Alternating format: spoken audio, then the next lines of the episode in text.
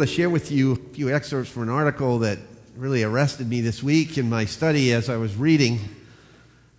But I was intrigued by this particular article. It begins How do you get a hyper driven med student to slow down and deeply attend to the patient before her? That question bothered Dr. Irwin Braverman, the director of medical residence at Yale's University School of Medicine. And so uh, he noticed that his busy, tech savvy, data rich students zipped through their patient exams without stopping to observe the main focus of the medicine the patients. And in 1998, he teamed with a local art curator and developed a novel mandatory course. First year med students had to take a field trip to a local art museum where they gazed at various paintings and then described what they saw in great detail. Braverman tells his students approach the work with an open mind, moving past first assumptions, revisit the subject again and again. And one med student commented that these deep observational skills, quote, made me notice things that my eyes had just not seen.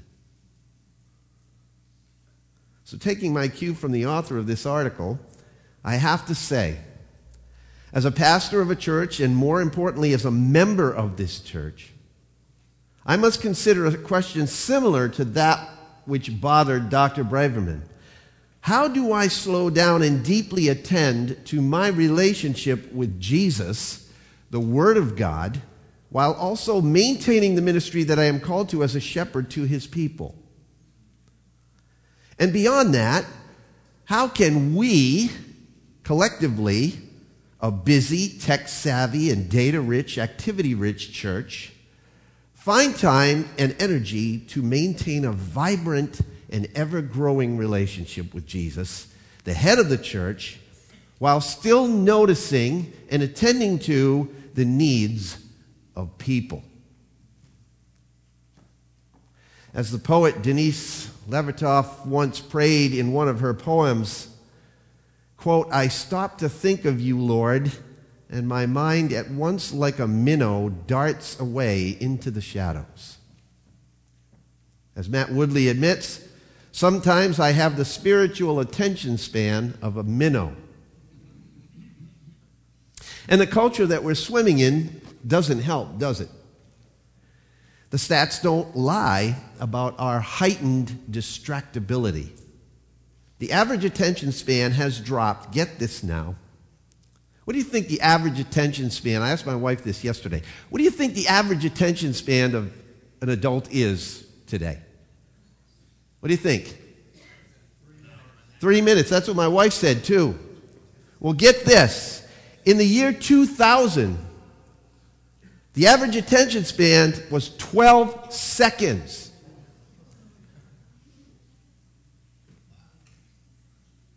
And in 2015, it dropped to 8.25 seconds. Little wonder, since an American on social media receives 54,000 words and 443 minutes of video every single day. Add to that the distraction of what Chicago pastor Aaron Damiani calls the outrage du jour. He says, every month there's a new outrage demanding my attention. Have you noticed that? If you're a pastor, you notice that. One of my biggest distractions is the urge to address every one of them right now. So, how do we respond? How do we keep our focus? I believe the only answer is counterintuitive. The answer is to go deep and specifically deeper in love with Jesus. As author Bob Sorge urges us, it's vitally important that we keep first things first. Clearly, for the church at Ephesus, whose messenger, possibly the pastor, was being addressed in the second chapter of John's Revelation, Jesus had some pointed remarks concerning the propensity that we have not only as individuals, but also as a church as a whole, to become distracted from the greatest thing and thereby bumped off course in our mission to introduce people to Jesus Christ and help them to become his committed followers. Capitalizing on the words of the opening article's author, Matt Woodley, I believe that in a distracted, outraged, shallow culture, people begin to hunger for something rare the focused, the balanced, and the deep. Deep loving relationships with Jesus and with each other is still, I am convinced, it is still our best chance of changing lives. We need then to return to what Jesus says the church is really all about. So turn in your Bibles to Revelation chapter 2, if you would. As you know, we're in the middle of a series uh, on the church, and we're beginning now to look at the seven churches of Revelation and Jesus' words to them, because I believe very clearly that if Jesus had anything to say to the church today, it would be found right here in his timeless word. Now, there is a great debate on the meaning of these two chapters, chapters 2 and 3, for today. Certainly, there were more than just these seven churches in Asia Minor at the time that this letter was written. And certainly there were more prominent ones in the area. But Christ sovereignly selected them for our benefit. And when the contents are actually taken apart and analyzed and observed, it becomes apparent that there are various applications that we can make with these churches. First of all, in a literal sense, they represent real conditions that existed in these first century churches. Historically, they depict conditions which have existed in all churches throughout the ages.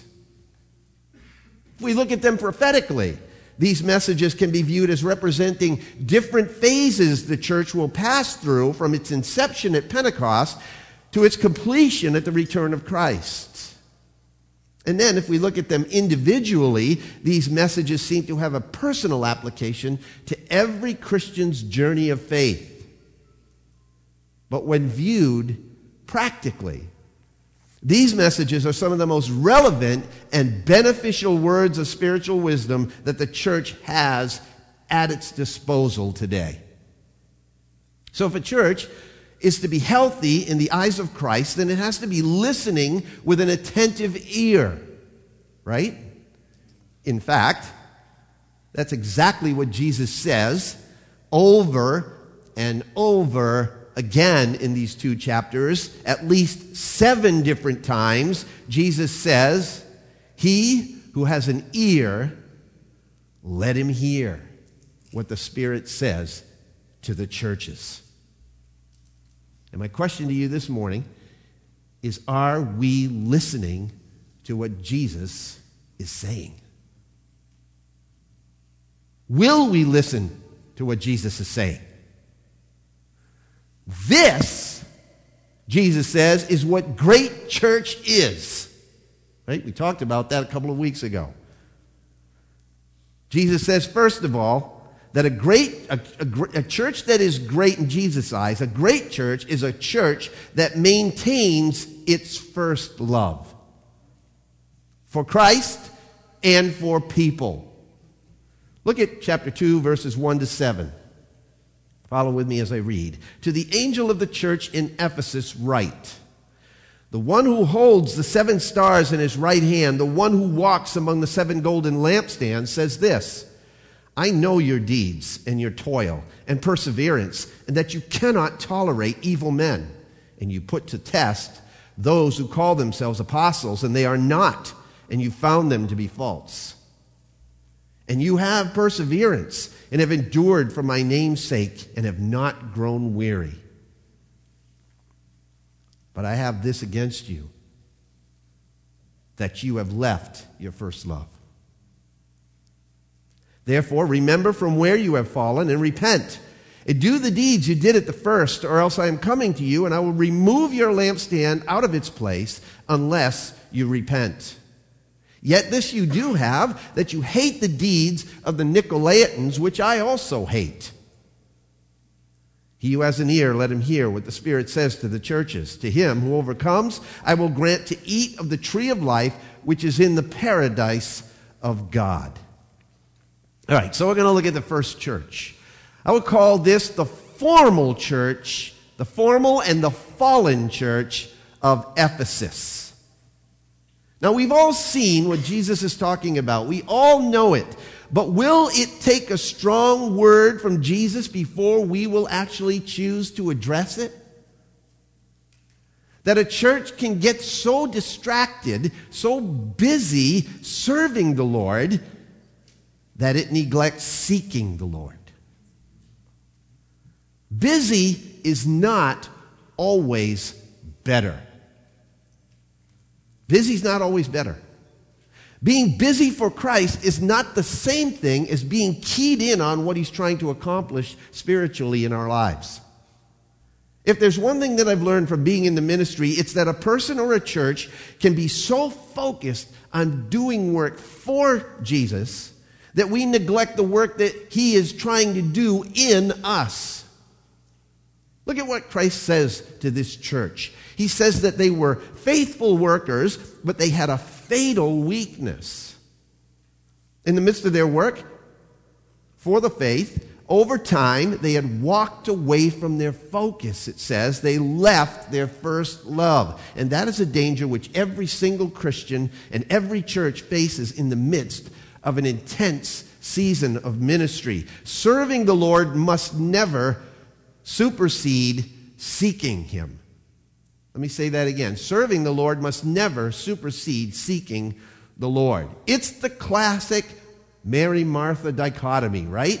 In Luke chapter 10, verses 38 to 42. Why don't you turn there for a moment? And just look at this really briefly. I know it's a familiar passage to most of you. Some of you may not be.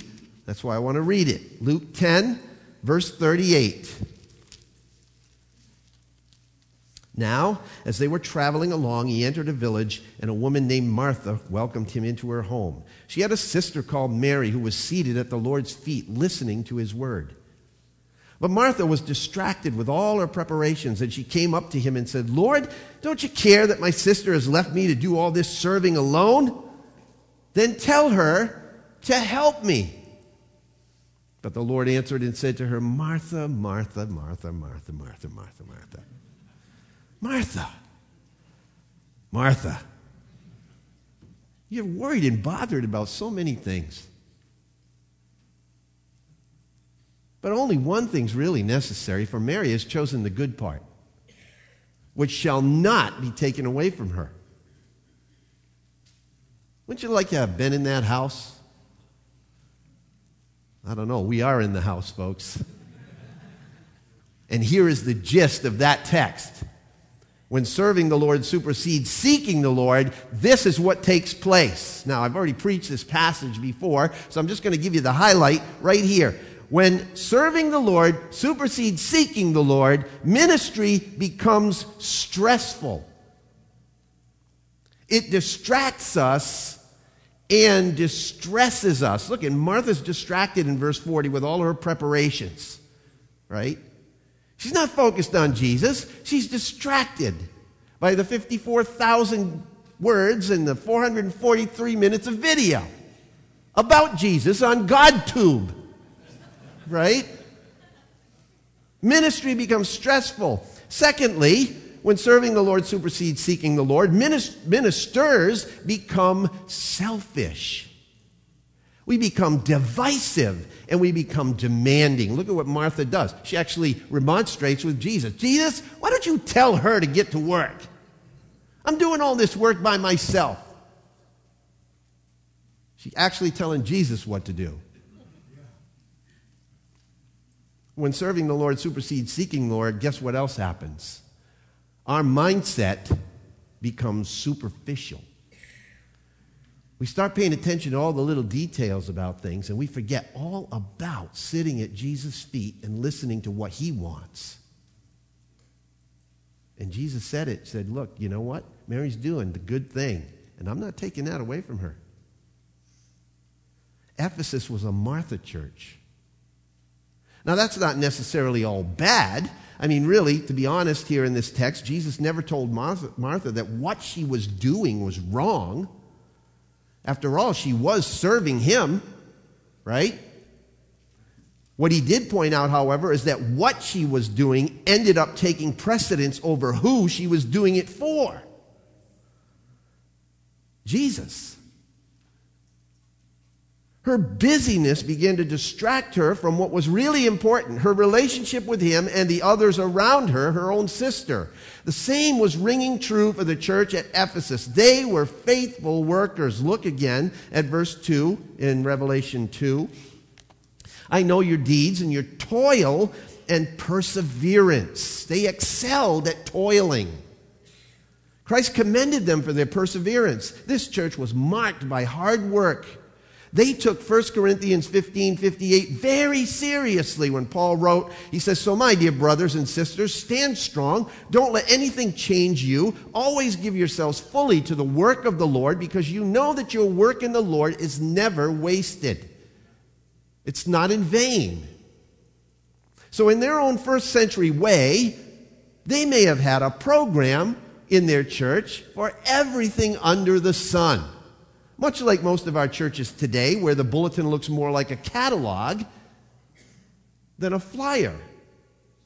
Singles ministry, care groups, home Bible studies, 12 step programs, music teams, drama teams, small groups for men, small groups for women, small groups for kids, prayer groups, visitation, Sunday school, single moms and dads groups, youth groups, senior and junior high, Senior Citizen Ministry open seven days a week, 24 hours a day. Busy churches work hard for Christ. There's no question about it. But at what expense? That's the question that Jesus is asking. Is our frenetic activity forcing us to trade away something infinitely more valuable? Oswald Chambers once observed in my utmost for his highest, that the greatest competitor of devotion for Jesus is service for him. So they excelled, this church at Ephesus, at toiling. They also exalted the truth, which was a good thing. Look at verse 2. It says that you cannot tolerate evil men, and you put to test those who call themselves apostles, and they are not, and you found them to be false. Look down at verse 6 for another thing here. You do have this, that you hate the deeds of the Nicolaitans, which I also hate. They wouldn't tolerate evil teaching. They wouldn't tolerate evil men. They also hated the deeds of the Nicolaitans, whatever that was, and as much question surrounding that. We'll deal with that in another church. Because it was something that Jesus hated. They were commended for that but the truth was their guideline, and that's a good thing. They exalted the truth. You see, doctrinal and moral purity was preserved at all costs in this church. And there are many, many churches like that today. And we need those kinds of churches today. Amen?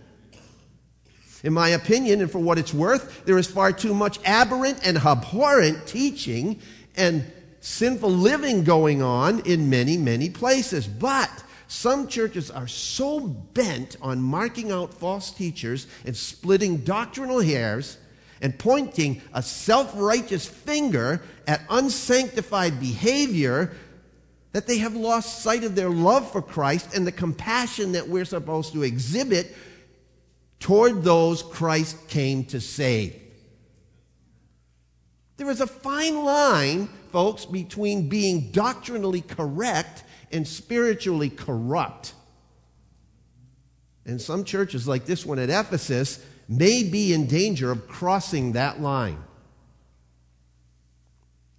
I'll give you an example. In his incredible work, What's So Amazing About Grace, by far one of the best books I've read on the subject, author Philip Yancey relates a true story that continues to haunt him to this day. It was told to him by a friend who works with the down and out in the city of Chicago. He said, A prostitute came to me in wretched straits, homeless, sick, unable to buy food for her two year old daughter. And through sobs and tears, she told me that she had been renting out her daughter to men. And she made more money renting out her daughter for an hour than she could earn in her own in one night. And she had to do it, she said, to support her own drug habit. And he said, I could hardly bear hearing her sordid story. I had no idea what to say to this woman. At last, I asked if she had ever thought of going to a church for help. And I will never, he said, forget the look on her face, the look of pure, naive shock. Church, she said. Why would I ever go there? I was already feeling terrible about myself. They just make me feel worse.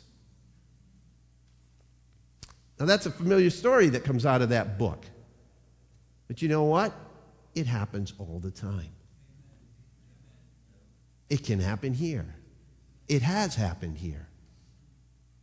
I've talked to people that have walked out of this church before because the first time they returned upon being away for a long time, four or five people came up and inappropriately chastised them for not being around.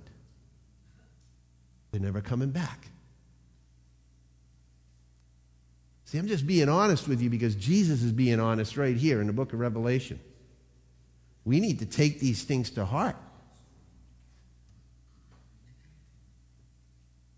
Yancey comments, what struck me about that friend's story was that a woman, much like this prostitute, fled toward Jesus in Jesus' day, not away from him. When, when, when a church becomes more interested in working hard than loving Christ, that's what happens. Let me say this if you abandon your love for Christ, your love for others will follow suit not long after. So if you are finding it difficult to love somebody else in the church today, your own brother and sister, let me ask you, you better check your love for Jesus. Because maybe you've begun to walk away from Him, your first love. So they excelled at toiling, they exalted the truth, and in verse 3 we find out that they endured some tests. Look at verse 3. And you have perseverance and have endured for my name's sake and have not grown weary. See, it wasn't all easy at the church of Ephesus. They had their critics and their opposition, but you know what? They didn't give up even in the midst of that. They stayed at it, they stuck with it. Ray Stedman once said that when you boil down the Christian life, one virtue proves decisive in whether one ever arrives at spiritual maturity. And you know what it is? Perseverance. Perseverance. Persistence, perseverance, that counts for a lot, but it all depends on what you're persisted in. Ray Vander Laan, in his description of the of the church at Ephesus, he says, I know your deeds, your hard work, your perseverance. You have persevered and have endured hardships for my name and have not grown weary, as it says here in verses 2 and 3. He says, These words are remarkable when one considers how challenging it must have been for the early Christians to live and minister in Ephesus. The ruins of this city enable us to better understand the faith of those early Christians who lived there and help us to discover what gave them the strength to testify of Christ so diligently in such an unlikely place. Heraclitus, a Greek philosopher and native of the city of Ephesus in the 5th century BC, was called the weeping philosopher. You know why? Because no one, he declared, could live in Ephesus and not weep over its immorality. Give you a little background. The port city of Ephesus, located on what is now the western coast of Turkey, was the crown jewel of Asia Minor. It had a population of nearly 250,000 people. The quarter of a million people in those days is a lot of people. And it was home to more than 20, count them, 20 pagan temples in this city. Artistic beauty, cultural learning, erotic pagan worship, world trade, criminal activity, and sorcery flourished amidst this great wealth in this city of Ephesus. And as residents of one of the most sophisticated cities of the Roman Empire, the Ephesians enjoyed such luxuries as this get this running water, indoor toilets, fountains, gardens surrounded by magnificent columns, colonnaded streets paved with marble, gymnasiums and baths, a library, and a theater. A theater, mind you, that could seat an estimated 25,000 people. That's a pretty built up city for those days, wouldn't you say? And then, right in the middle of this raucous community, lived the church, the little church of Ephesus. The little church of Ephesus. This city was visited by Paul on his second missionary journey, and the soil, however, was not planted by him, the seeds. It was prepared beforehand by Priscilla and Aquila and Apollos. You can check, check that out in Acts 18. Paul spent nearly three years during his third missionary journey there developing this little community of faith. Timothy served as a pastor of this church. The church was also served by Onesiphorus and Tychicus, two of Paul's co laborers. And the Apostle John likely led this church before being exiled to Patmos, where he wrote this letter, and he spent the last years of his life after his release at that church. So, what does that tell you? It tells you that they experienced some of the greatest preaching and teaching and discipleship about Jesus Christ in the known world at the time. This large amount of Christian conversions that took place in this city literally threatened the economy of the city's craftsmen, whose devotion to the idolatrous worship of the goddess, goddess Artemis, the Latin name for that was Diana, was paramount here. They literally threw the economy into an uproar, the church, Christians. The temple of Artemis, which was located in Ephesus, was one of the seven wonders of the ancient world. And here's this church, this little church of Ephesus, right in the middle of that. It's the only church in the New Testament to which two apostles had addressed letters. They had made an impact for Christ in that community, a huge impact. From their earthly vantage point, they might have thought that they were doing great. I could hear it, right? Hey, we're faithful. We're hard workers. We so value the truth in our church as our standard that we can spot a false follower a mile away. And frankly, we can take the heat of controversy. We're right in the center of it. And we've proved it. We're standing tall and we're not wearing down. This is church. From a heavenly view, they had an Achilles heel, didn't they? They were faithful workers, all right. But Jesus said they had a fatal flaw in verse 4. But I have this against you that you have left your first love. Hey, they may have eh, eh, excelled at toiling physically. They may have exalted the truth doctrinally. They may have endured the tests emotionally, but they were extremely flawed spiritually. They had walked away from their first love. Read it. Left. Not lost. They didn't just lose it, they abandoned it. The order of the words in the original language indicates an emphatic exclamation mark. Your first love, the Greek text says, your first love you have left. They left it behind. There's a huge difference, my friends, between, and I always say this when I read this text because it's so, it makes it so poignant. There is a huge difference between losing your child in a crowd and leaving your child in a crowd. The message makes it much more personal. Eugene Peterson paraphrases, but you walked away from your first love. Why? What's going on with you anyway? Do you have any idea how far you've fallen?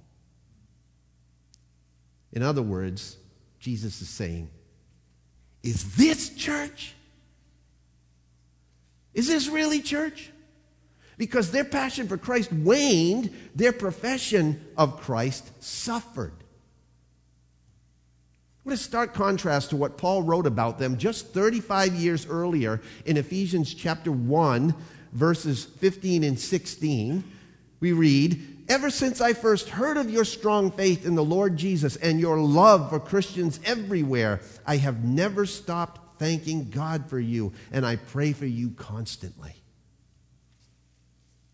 Even that one of the major prayers in the book of Ephesians I think it was almost prophetic that Paul was praying for them in chapter 3, verses 14 and 19. For this reason, Paul says, I bow my knees before the Father, from whom every family in heaven and on earth derives its name, that he would grant you, according to the riches of his glory, to be strengthened with power through his Spirit in the inner man, so that Christ may dwell in your hearts through faith and that you being what? Rooted and grounded where?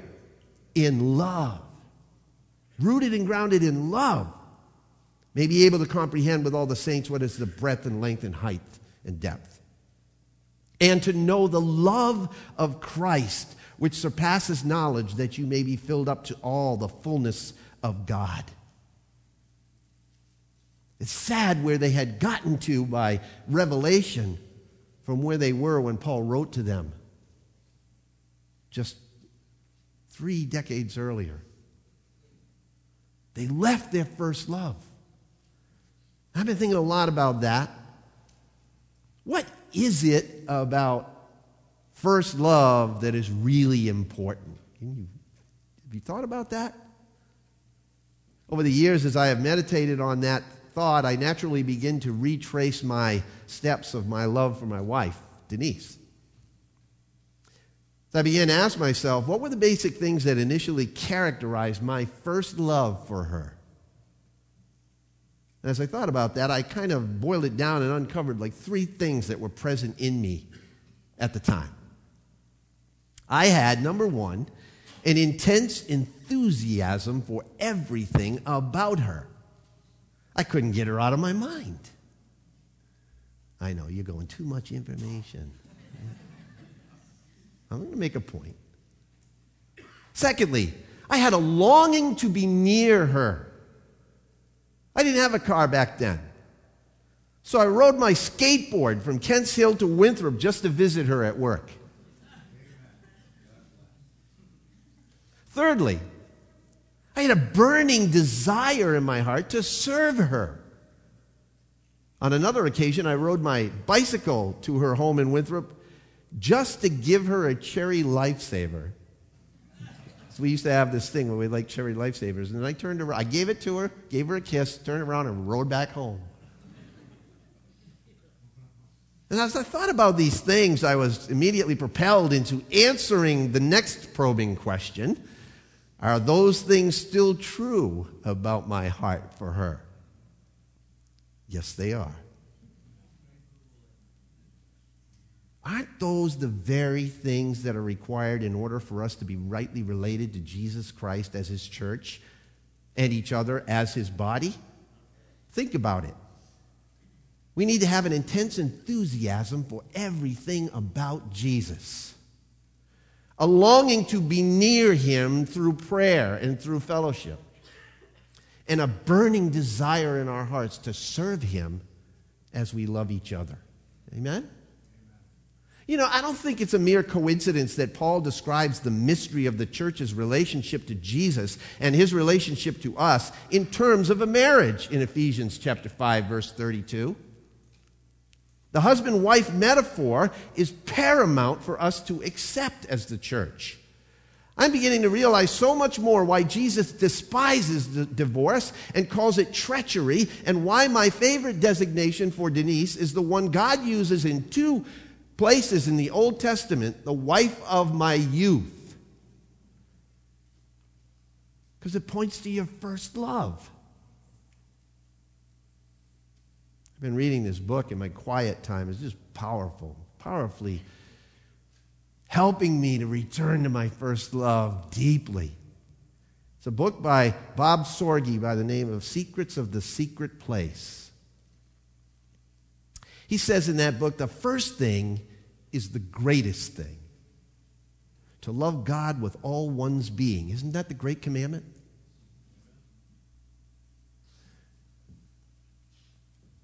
It's the first thing in our lives, according to Revelation 2 here. The first love. Intimacy with God must be our first priority before anything else, even before our works of service. The second commandment, loving others, which are our works of service, is like the first commandment, according to Jesus, and yet Jesus clearly called it second, didn't he? In Matthew 22 39. It's an extremely close second and difficult to separate from the first, and yet it is still second. John Phillips noted that when Paul wrote to, to Ephesus, it was the climax church of the day.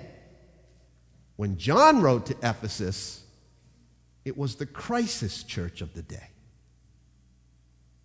The furnace was still there, but the fire had gone out. With that slow but certain cooling of passion for Christ, distance from Christ had set in. It was all formality and very little fervency. Cooling of the heart, said one author, which had overtaken them in relationship to God, was a dangerous forerunner of the spiritual apathy which later was to erase all Christian testimony in this important center of Christian influence. There's no church there now. It kind of faded off, out of existence. Jesus came and took their lampstand. Thus, it is ever been in the history of the church. First, the cooling of spiritual love, then the love of God replaced by a love for the things of the world, with resulting compromise and spiritual corruption. This followed by departure from the faith and loss of effective spiritual testimony. Here's the deal. you Put it on the screen. It starts with a cooling, moves to compromise, and then ends up with spiritual corruption. You know, the contemporary church has been long on formulas, right? Go to the bookstore, the Christian bookstore. 10 things to do about this, and five things to do about this, and how you can do this by doing that. Do this, and that will happen. Long on formulas and short on the exhortation and call to repentance. Jesus had one message and John the Baptist had one message when they started preaching the gospel. What was it? Repent, for the kingdom of God is at hand. And Jesus' counsel is very succinct here. Remember, he says, repent and revive the one thing, the first most important thing, or else I will remove your lampstand. Look at verse 5. Therefore, remember from where you've fallen and repent and do the deeds you did at first, or else I'm coming to you and will remove your lampstand out of its place, unless you repent. Twice, he says it. You see, the Holy Spirit is profoundly committed to restoring the first commandment to the first place in our lives. I'm not primarily a worker for God, and neither are you. I am first and foremost a lover of God. That's why he saved us.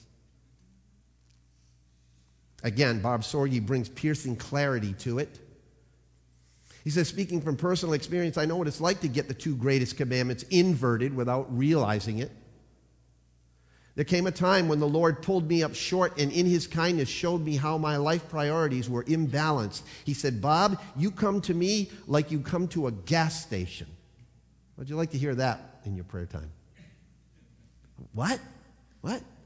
He says, Now I consider a gas station to be a necessary evil. I don't like to fill up with gas. I like to drive, he says. Don't you? But I know that if I'm going to do what, what I really want to do, which is drive, then I've got to fill up with gas. And the Lord was saying to me, Bob, you come to the place of prayer in order to get filled up. And we even talk about that, don't we? I need to be filled up. So I'm coming to God. God says, You come in order to get filled up. You don't come to me because I'm the first love of your heart. You come to me to get recharged so that you can go out and pursue the first love of your life. You see, my first love, he says, was ministry. I loved to drive. I wanted to see souls be saved. I want to win my city for Christ. I wanted to change the world. I was motivated more why, by what I did for God than by being with God. I claimed all my springs are in you, according to Psalm 87 7. But in fact, what sustained me most was the rush of ministry accomplishments. And I didn't even realize it until the Lord showed it to me.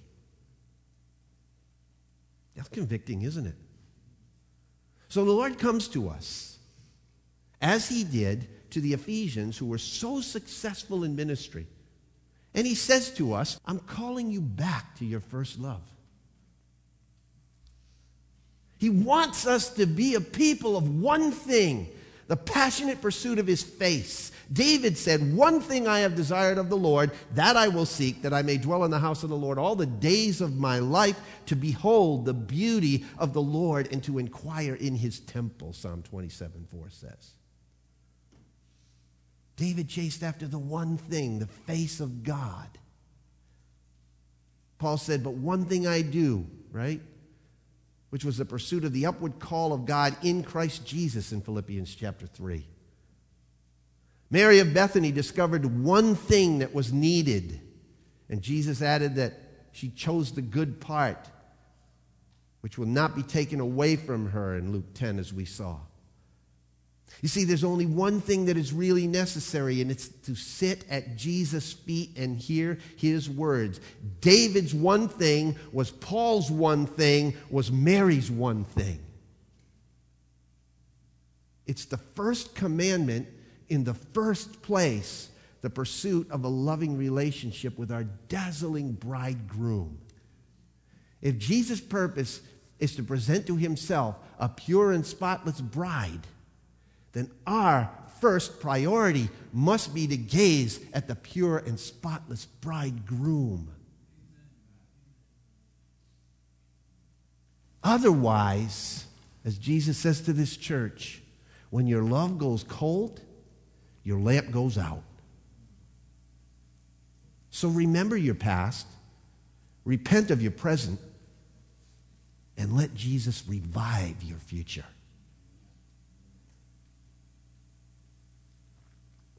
John Phillips observed love is a personal matter.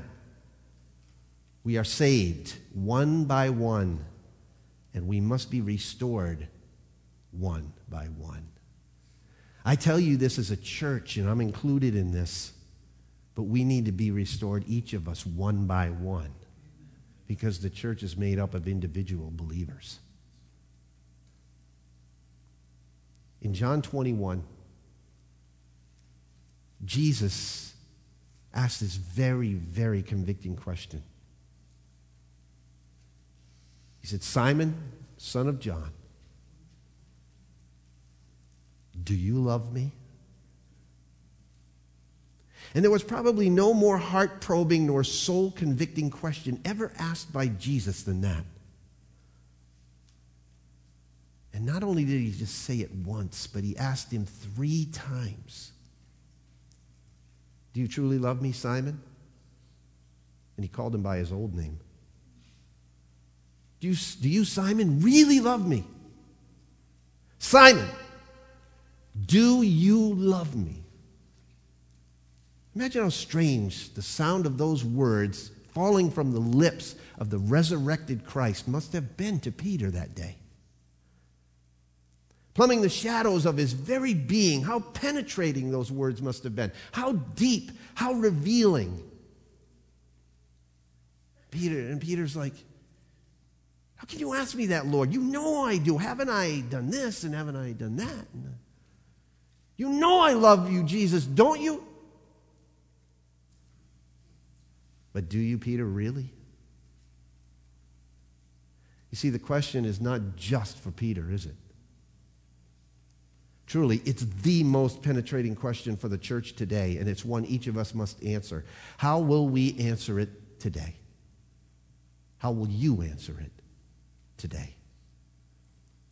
You can put your name in the blank and read it and let it, let it saturate your soul. Blank, son or daughter of blank. Do you love me?